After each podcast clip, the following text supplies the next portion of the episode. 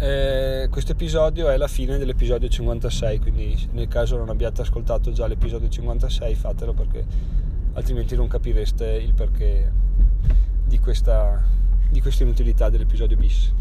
Buon ascolto e ci vediamo domani. Ciao ciao. Quindi come comprare azioni eh, è semplicissimo, basta aprirsi un conto Fineco o adesso voglio testare anche il Toro come conto e, e da là è tutto abbastanza banale.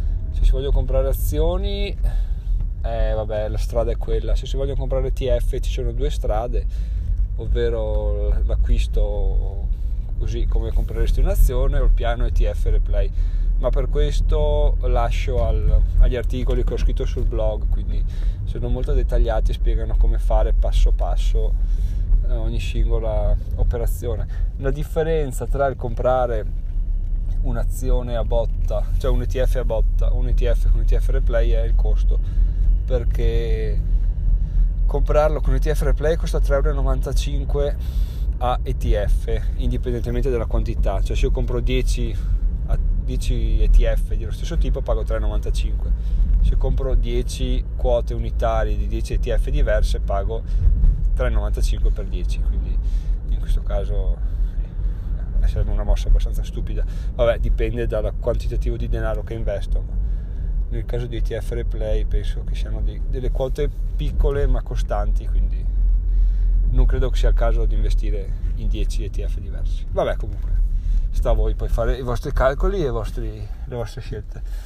E, mentre comprare azioni e comprare ETF così sul mercato ha un costo molto elevato e dipende, va a scalare verso il basso in base a quante più commissioni avete pagato nel mese. Quindi se ne fate tanti pagate meno. E se ne fate pochi pagate mi sembra che sia addirittura 19,90 a, a movimento quindi parecchio rispetto a un, a un ETF normale quindi, quindi, questi sono i costi.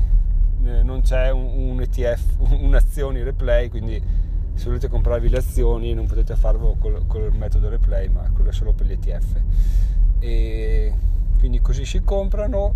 Per venderle farò un, um, un, tutorial anche per quello perché mi è toccato vendere alcuni dei miei ETF comunque è banale eh, c'è il bottone vendi e no, chiudi posizione per sia Ti vai in un'altra schermata ti dice quanto vuoi vendere cioè quanti vuoi venderne a che prezzo vuoi vendere se tu scegli il prezzo di mercato li vendi subito però chiaramente al prezzo del mercato attuale se no puoi scegliere anche di un prezzo, raggiunto un tal prezzo vengono vendute.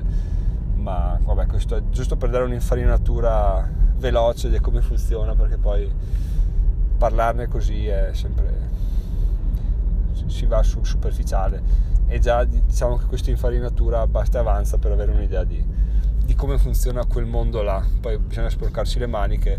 È il, è il brutto e il bello di tutto ciò ovvero perdere tempo però vedere che alla fine si impara qualcosa. Dopo due o tre volte che lo si fa si dice ah beh no adesso faccio così perché ho imparato da quella volta che quindi l'esperienza ci costa tempo e denaro però alla fine rende perché sono errori che non facciamo mai più. Non sporcandoci le mani non impareremo mai per quanti podcast e libri possiamo leggere o, o ascoltare. Ok io farei fine qua alla prima parte. Domani facciamo la seconda parte con eh, cosa sono i dividendi e cosa sono gli ETF, sempre in maniera generale così, senza andare sul pesante, anche perché è l'ultima puntata della settimana, perché venerdì è festa, yeah! Ragazzi, buona serata, dico buona serata perché questo, quest'ultima parte l'ho aggiunta posticcia la sera tornando a casa, visto che chi ha ascoltato il podcast appena rilasciato ha visto che ho dovuto troncarlo perché arrivato al lavoro c'era un'emergenza quindi non ho potuto fermarmi nel parcheggio un po' di più ma sono dovuto salire subito. Bene buona serata ragazzi ci vediamo domani ciao ciao